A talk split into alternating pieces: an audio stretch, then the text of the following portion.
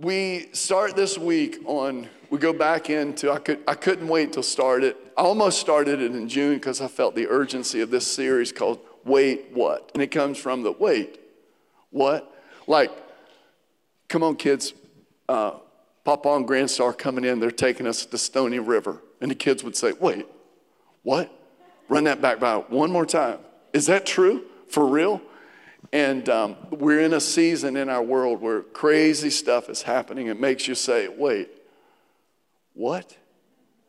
And um, there is a, a need for voices to stand up and say, wait, time out, what? No, not, not on our watch in Jesus' name. And so th- this is the series. And today I want to talk to you just about Maranatha, a word that means our Lord comes or Jesus is coming. And so I say to you today, Maranatha, Jesus is coming. Can I get a witness? Um, Habakkuk chapter 1, verses 5 and 6 is where we draw our text for this whole series. And I just want to remind you this is one of those passages that's been misunderstood. And so it sets us up for poor experience because we've misunderstood it. And the prophet said, Look at the nations, and that's good for us to do right now. Look at the nations and watch. Be utterly amazed, for I'm going to do something in your days that you would not believe, even if you were told. And we read that and go, wow, that's sweet. And we don't realize, oh, wow, wait, what? And God, the next thing He says is, I'm raising up the Babylonians. And He did with Nebuchadnezzar. They came in and destroyed Jerusalem. That ruthless and impetuous people and this is God saying, if I were to tell you about what I'm about ready to do, you wouldn't believe it. Because you probably wouldn't pick it, but it's going to be awesome because God can use anybody. Would you pray with me right now? Lord, you know my heart. This is not an easy series or an easy sermon. These are weighty matters when we start looking at what your word says about the end times and about prophetic truths that we are witnessing. They're taking place all all week long, this week in Hawaii, and the news and the fake news and the distortion and deception, lies everywhere. And so, Lord, we ask for you to help us to be discerning people, full of your spirit. And when we discern what you're showing us, that we would not be alarmed, we would not be fearful, but that we would trust you as we sang earlier. Your words anointed. And I pray, Lord, that your spirit would come I've prepared myself best I can. Now we need that supernatural anointing, that thing that we can't see, but we know that presence is here, illuminating our minds. And it's more than a man who loves you and loves people up here talking about you. It, there's a transmission, there's an impartation. And I pray from young and old, male and female, in the name of Jesus, let it be right now. In Jesus' name we pray. Amen. Jesus, um, so what I'm about to preach is, is going to be a wait, what? And a lot of it is not because it's not biblical. Uh, none of it's because it's unbiblical. It's because it's like, like pure, like 100 proof stuff. Stuff that has been marginalized and preachers have been afraid to talk about it for, for a few decades. And so it, it, it it can make you go, wait, what? And I just want to say, the Bible is not a la carte. You don't get to pick the part you like and that suits your life philosophy. You, you, it's from Genesis to Revelation. Come on, can I get a witness? And so the part, you got to eat the broccoli. You got to eat the spinach. You do, seriously. And you don't get dessert. And, and we've, we've had 30 years of preaching that is basically, to sum it up, hey, God, we're, we're going to help you live your best life now. Because if you're live, if I can help you think about your best life, we can have our best crowds ever. And so that's, you know, I'm just reading through the scriptures and it, having a year like we've had this year. I'm so glad the Bible is, is true. Reading about Jeremiah, he was spot on as a prophet, and he got thrown in the cistern of a well for being faithful, telling people what God was saying. While there were some happy prophets, P R O F I T S, preaching, P R E A C H I N G, your best life now stuff that wasn't true. And so this morning, I just remind you that Jesus came and he was a big, wait, what? He said things that just, you couldn't believe. You, he said, um, let the dead bury the dead. Wait, what? He was picking it. He's like, hey, why don't you come be my disciple? And God goes, yeah, I will. We got a family funeral. I'll be right. Jesus said, no, let the dead bury the dead. He, he, wait, what? He said, I didn't come to bring peace. I came to bring a sword. Wait, what? Yeah, I came to turn a, a man against his son, a daughter against her mother. Wait, what? Yeah, if you don't take up your cross, wait, cross.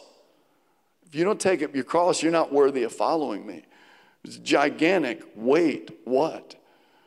And brothers and sisters, in this season, as we look around and we see insanity being made normalized, we're, we're a frog in a kettle that's heating up, but we're, we're fat and happy and comfortable. This is not what I'd like to stand up and preach, but it is what needs to be preached this morning even to us, a pretty aggressive, biblically conservative, spirit filled group of people who love the truth. Even we out here in North Atlanta, we need to be stirred to realize common sense is uncommon right now. And I want to just take a break away from my direction on my sermon. I want to address something right now because there's a fear that begins to set in when you consider how messed up the world is right now. And that fear is what about my children? What do I do in a, how do we survive chaos? We should ask ourselves that. The Bible addresses it, and we can and will. A book I read, Restoring the Early or Restoring the Foundations of the Church. It's a self-titled book, obscure you probably never heard of it. It's written by Mike and Sue Dowgiewicz. And their website, and it's old school stuff, their website is, of all things, restorationministries.org. And in that, they write about, they, they went to Jerusalem and spent 12 months on a kibbutz. I, first service, I said it was six or 12, and I got a text from Os Hillman between services. He's the one that gave me that book years ago. He was listening in. 12, so they went to a Jewish community, a little kibbutz, where traditionally faithful Jewish values were held. And they went to do this research because what most people know, sociologists, Jewish people have an uncanny way of passing off their values, traits, morals, and so Mike and Sue said, We want to figure out what, what's the secret? How are they doing this? Long story short, in that book, they said it's because every generation that's alive is engaged, impacting the youngest generation alive. What that means is parents made sure their children were exposed to their parents often, lived together. And um, they noticed that around the world, and we're going to talk about this two different times, the Jewish people were dispossessed of their nation, scattered all over the world. How did they survive that? And then be brought back and have their language still. It's never happened. It couldn't happen without a supernatural blessing but to parents who are here right now, I want you to hear me. This is why Candace and I, raising our kids, we made sure, thankfully, my mom and dad, for almost 20 years, lived two miles away from us when we were raising our children. Candace's mom and dad, the Dixon family, it was very important that we do multi generational vacations, holidays, and every time we could get together. And I would say to you, my kids would probably testify, and they would say, their grandparents' impact on their life is probably equal to the impact their mother and father have had on them. And so, how do you survive in this season? If you have a godly, biblical, biblically faithful family, you need to make sure that your kids are engaged with your, your family so that they can they catch those values. Um, and if you don't come from a family like that, Jack Hayford in his book, Glory on Your House, the Greek word or Hebrew word for house is oikos, which house is not just where your people live, house can be your closest friends too, your subculture. It can be your church. I'm talking to somebody, this isn't preachy, this is teachy. How are your kids? You know, now they have smartphones and they're going to spend so much time being impacted by other people. Um, if you don't follow this Instagram page, you should. Raising Teens Today. Um, the next slide, next picture. If you can pull up. A Harvard study found that 99% of your success depends on one thing, teenagers who you associate with. You may not realize it, but you're like a chameleon. You can and will absorb the attitudes, opinions, and behaviors of those you choose to spend time with. If you spend time with winners and positive thinkers, you'll start to become like them. Spend time with negative underachievers, and you'll become like them. How many of you know it's important to choose your friends wisely? And I'll say to moms and dads, like, we had kids, a few of our kids received athletic scholarships. And we played high level basketball and baseball, and kids ran competitively at high levels, like national races, even in high school. But we never, hear me, we never let that competitive joy and giftedness take the place of the number one priority in our life, which was their spiritual well being. And I'm, I want, I, because I love you, and I'm a football player, football coach, coached 23 teams, still love the game. Here's the deal in this church, there, there are, you've got to take advantage. If you've got young children, they need to be all the way involved with Pastor Cindy and our children's ministry. It's, I'm, I'm not, you can, you can, he's, this is self serving. No, this is saving our children's what it is. Pastor Cindy is a legend. You could go there 50 years and you may never come across another children's pastor like her. Dylan and Caroline. They're not, that's not fun and games out there. They're a vertical youth group for real.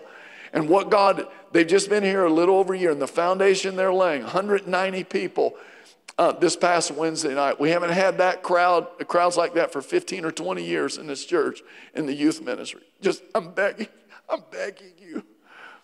Don't wait till your children's 21. It's easier to Reach them now, than repair them later. Are you hearing me? The, the well, our college ministry, shout out to the young adults. How many of the kids from the well, young adults from the well are here? Would you just raise? I want. Would you all stand? I want the well to stand. Look around here. Isn't that incredible?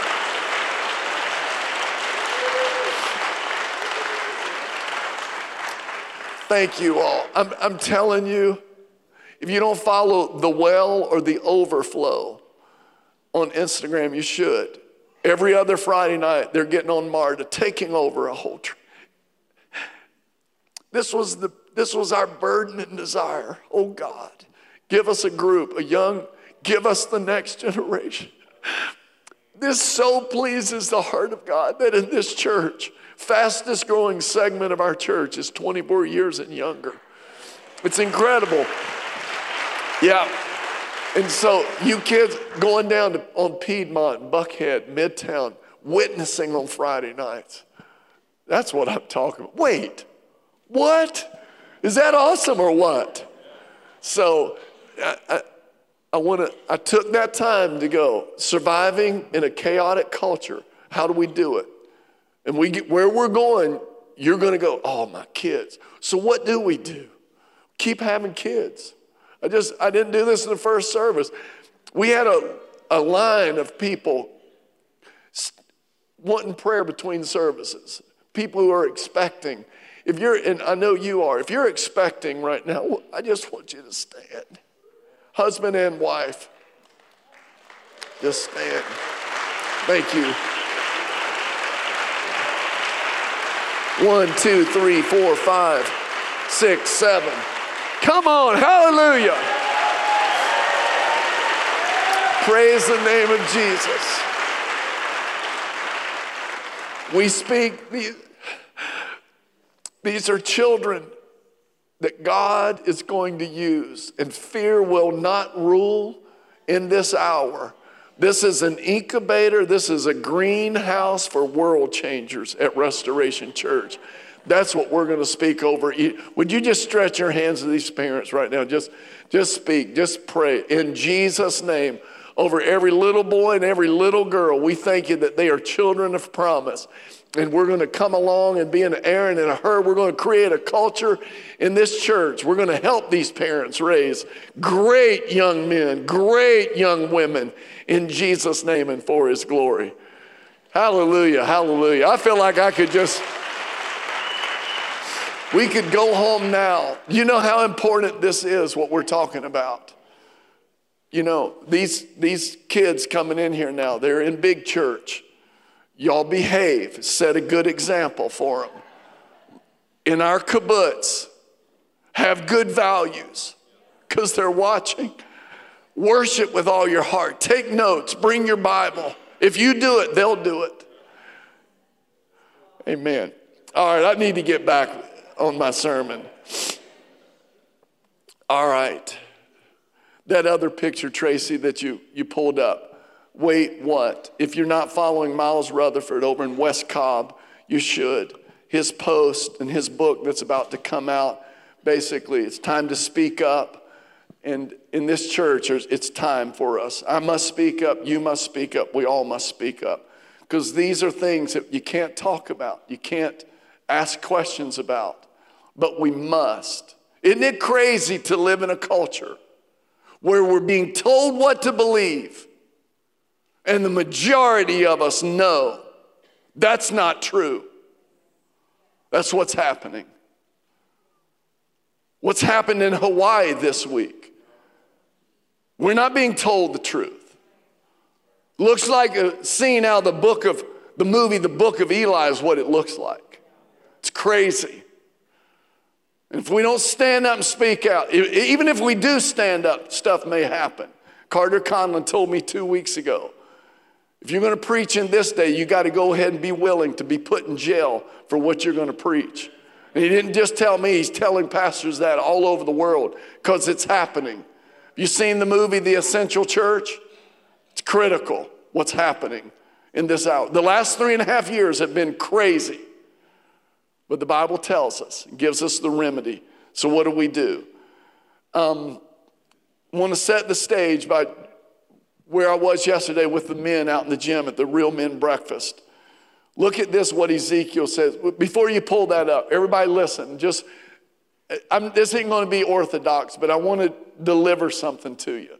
So, this is the passage where God says, I sought for a man, just one, and I couldn't find even one. And he said, If I could have, I could have saved the whole nation.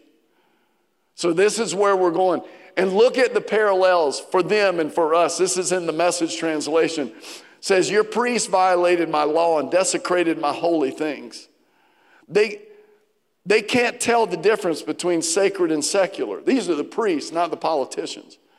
They tell people there's no difference between right and wrong. They're contemptuous of my holy Sabbaths, profaning me by trying to pull me down to their level. Look, your politicians are like wolves prowling and killing and rapaciously, which means um, exceedingly greedy. I know we don't know any politicians like that, but that's what that word means. Taking whatever they want. And look at this your preachers cover up for the politicians. How? By being cowards, not, not willing to speak up politicians, by pretending to have received visions and special revelations, they say, This is what God, the Master, says. When God hasn't said so much as one word, extortion is rife. Rife is, means abundant, plentiful. Extortion's everywhere. Robbery is epidemic. The, po- the poor and needy are abused. Outsiders are kicked around at will with access to justice. And this is where God says, everybody listen, get this in your spirit. I looked for someone, one, to stand up for me against all this, to repair the defenses of the city, to take a stand for me and stand in the gap to protect this land so I wouldn't have to destroy it. I couldn't find anyone, not one. In this church, I pray that God will find dozens, if not hundreds, of men and women who will stand in the gap in this hour. And if there's not any, you got one in your pastor. I'm, I'm standing up on our behalf. Follow after me. Are you ready to stand up? Are you ready to stand in the gap? All right. Now, we start talking end time stuff, it gets controversial, and I'm going to do the best I can, but we're going, I'm coming in hot this fall. I've had a bunch of weeks off from the pulpit, and I'm coming in hot. Jesus is going to return at some point. Life on planet Earth as we know it, at some point, is going to come to an end. I think we're in a season where one of two things is about to happen.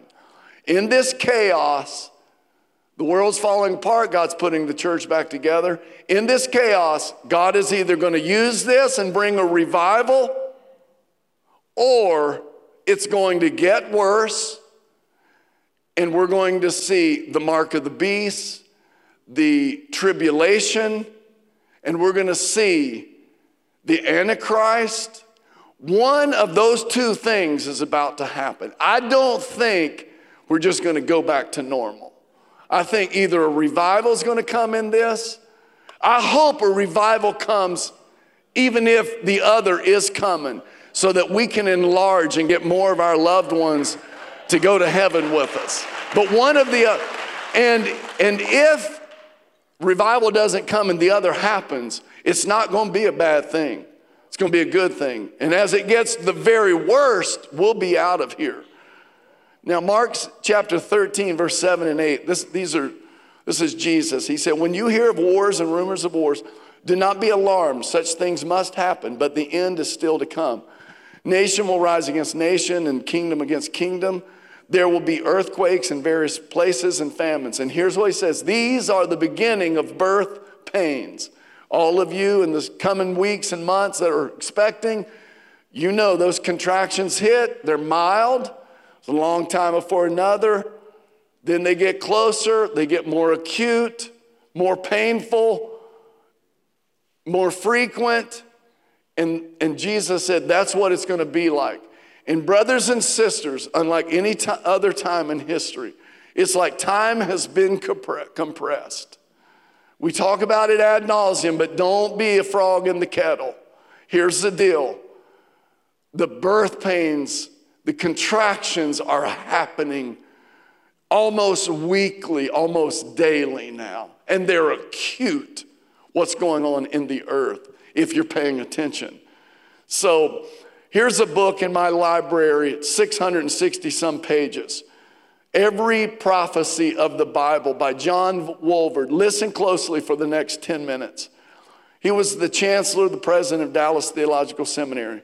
He's been called of prophecy teachers. In this book, he identifies 1,000 prophecies in the Bible. 500 of them have been fulfilled according to his book. 30% of the Bible is prophecy. 30%.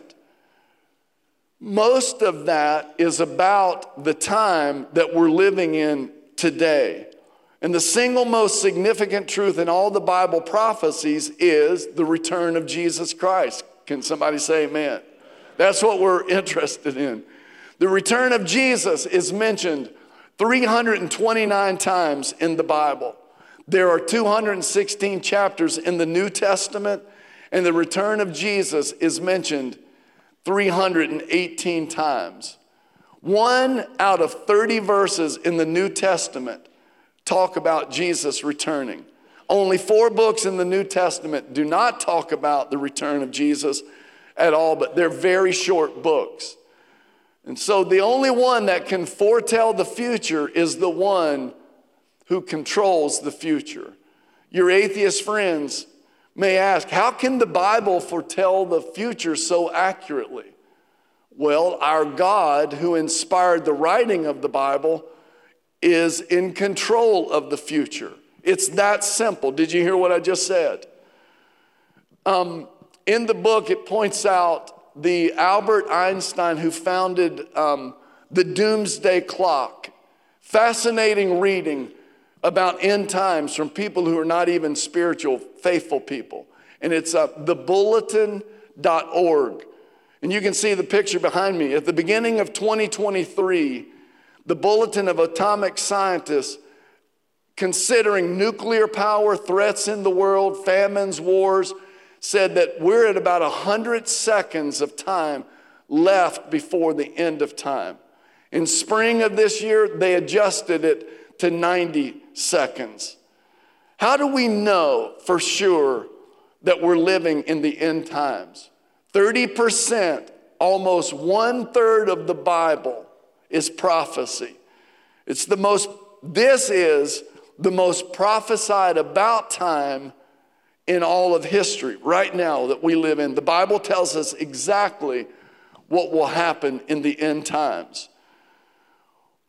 And I'm going to show you uh, there's one big thing I want to deliver that I want I pray that everybody in here can just embrace and understand.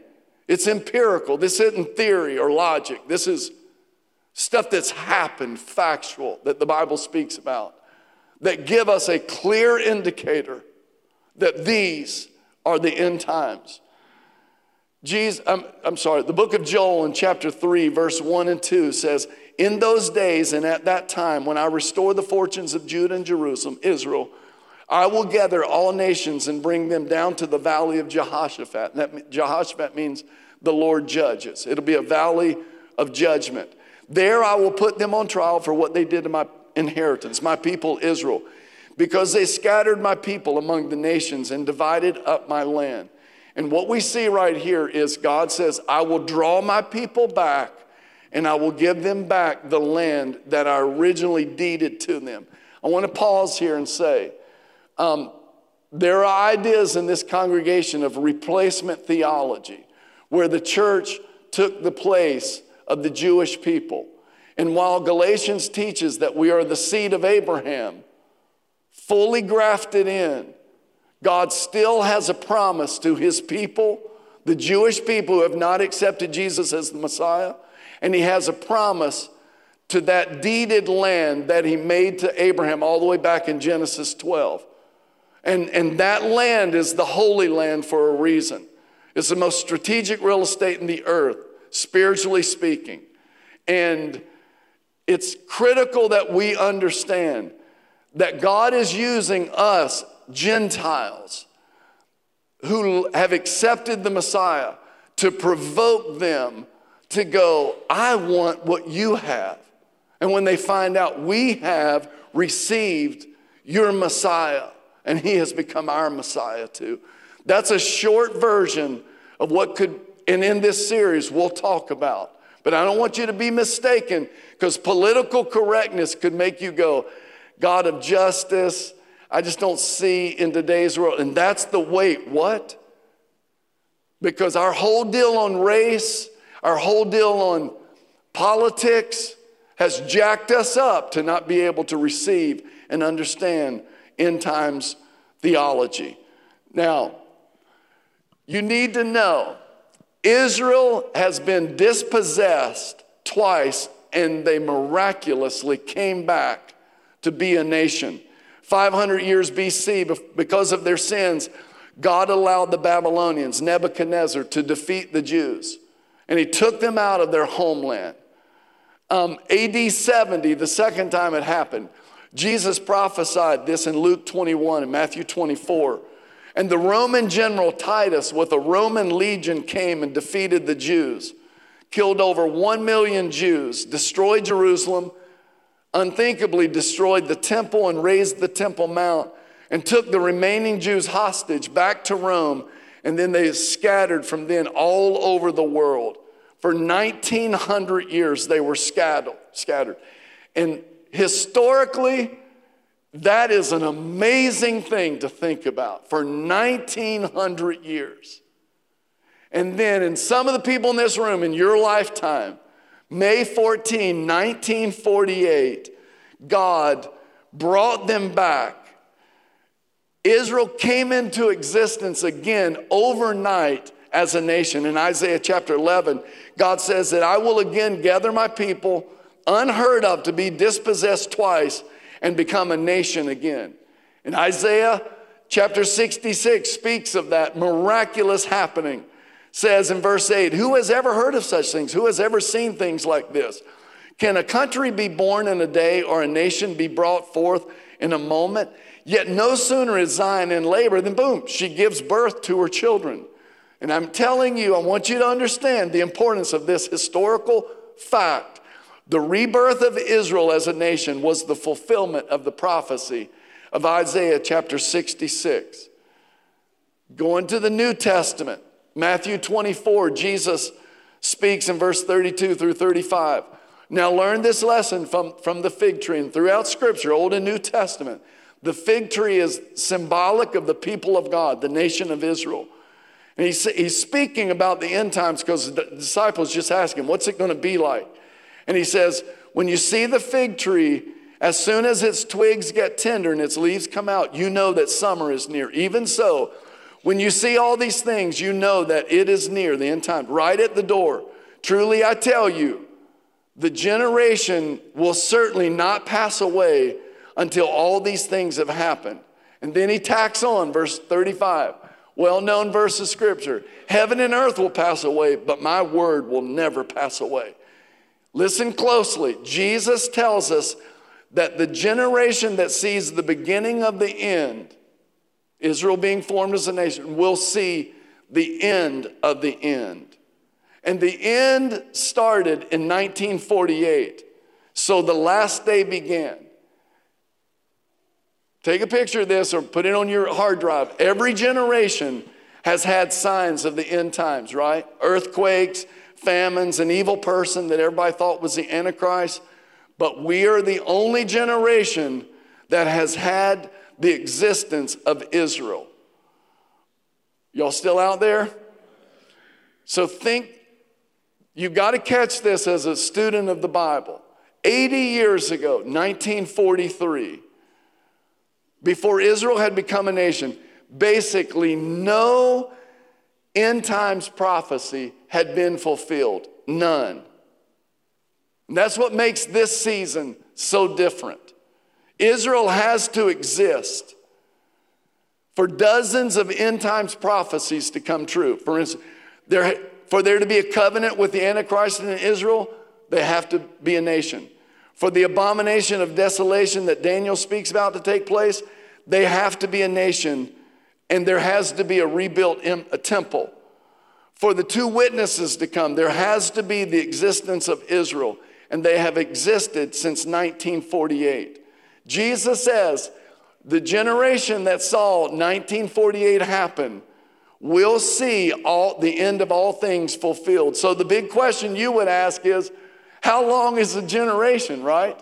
How long do we have? The Bible interprets the Bible. The questions the Bible asks, the Bible answers. And Psalms 90 says the days of a man's life are 70 years. Some of y'all are on borrowed time right now. And then it goes on and says, or if by reason of strength they are 80 years. So 75 to 80 years is what the Bible says or 80 years, 70 or 80 years. And I'll let you do the math. How long has Israel been a nation? 75 years. Please listen closely.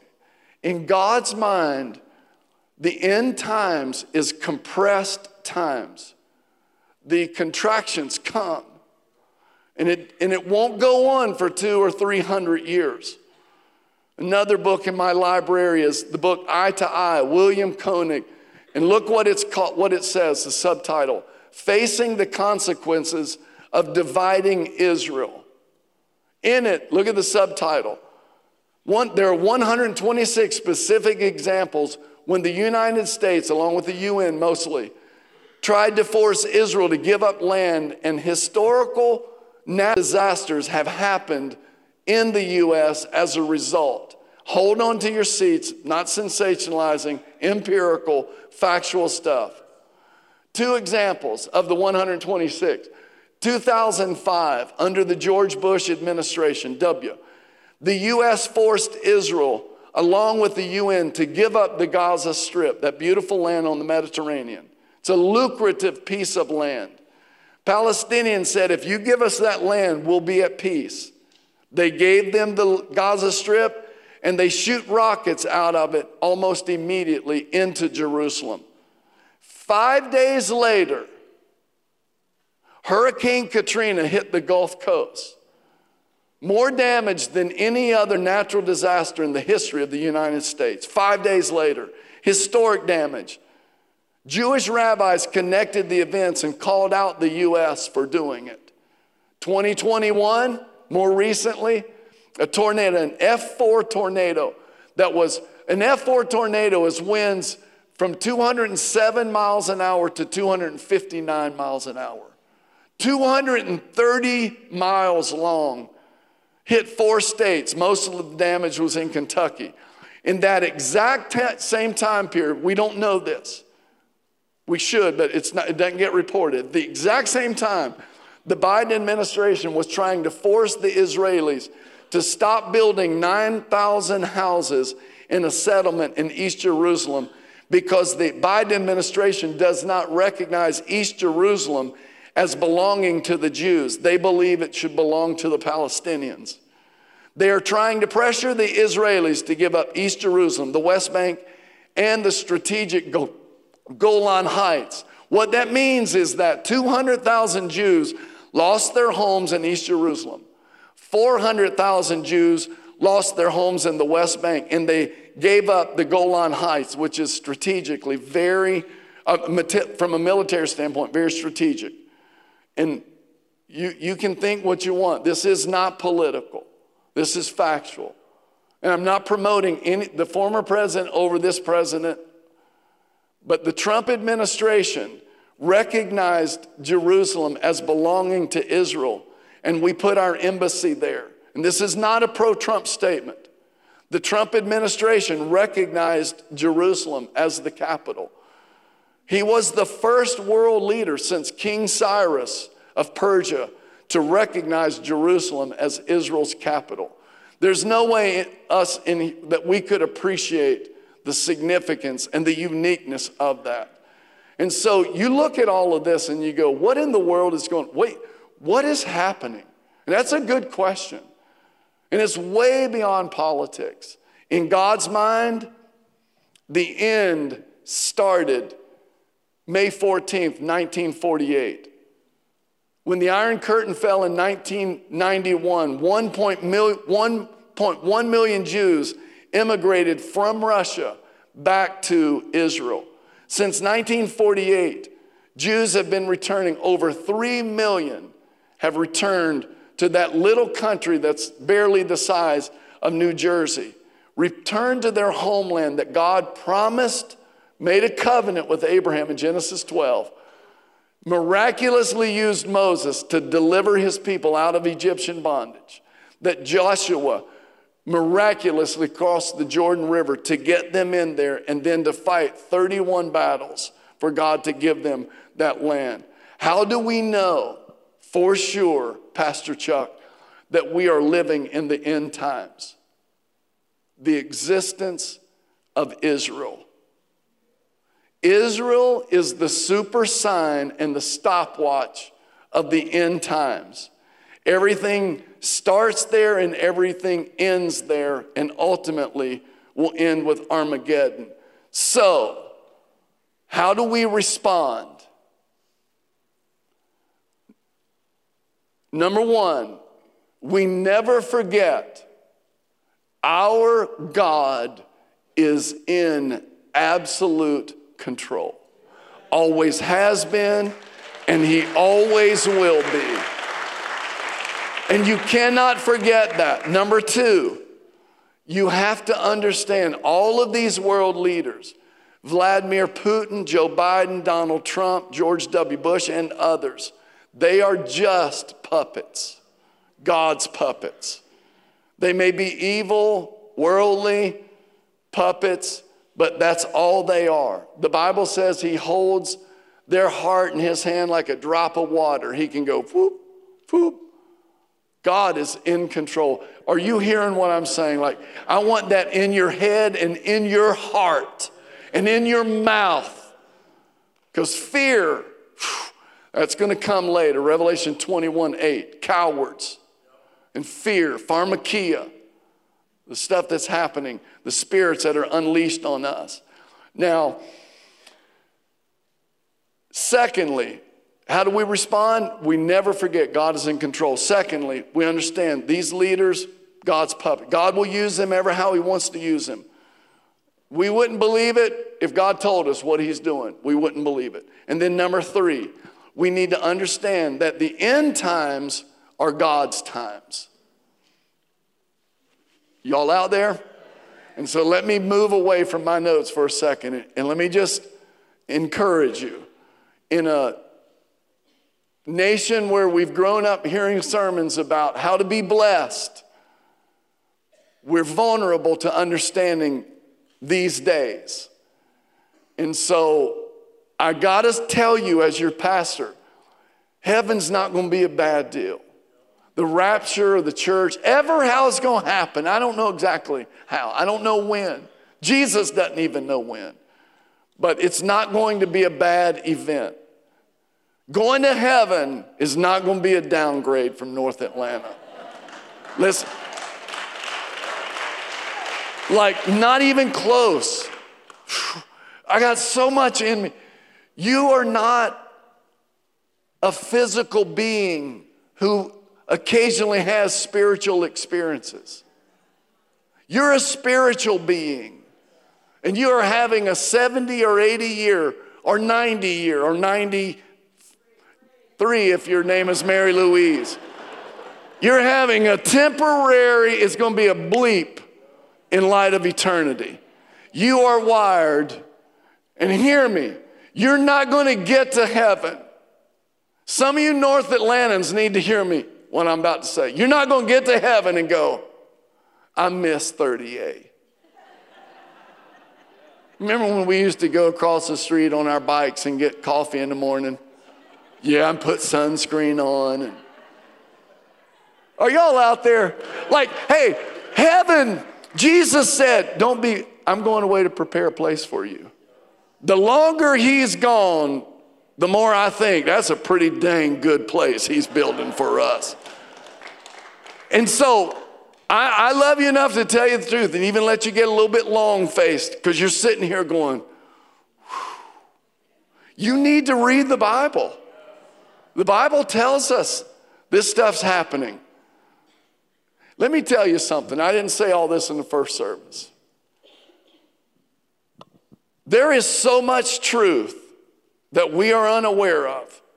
Most of us aren't even wired to be able to receive it right now.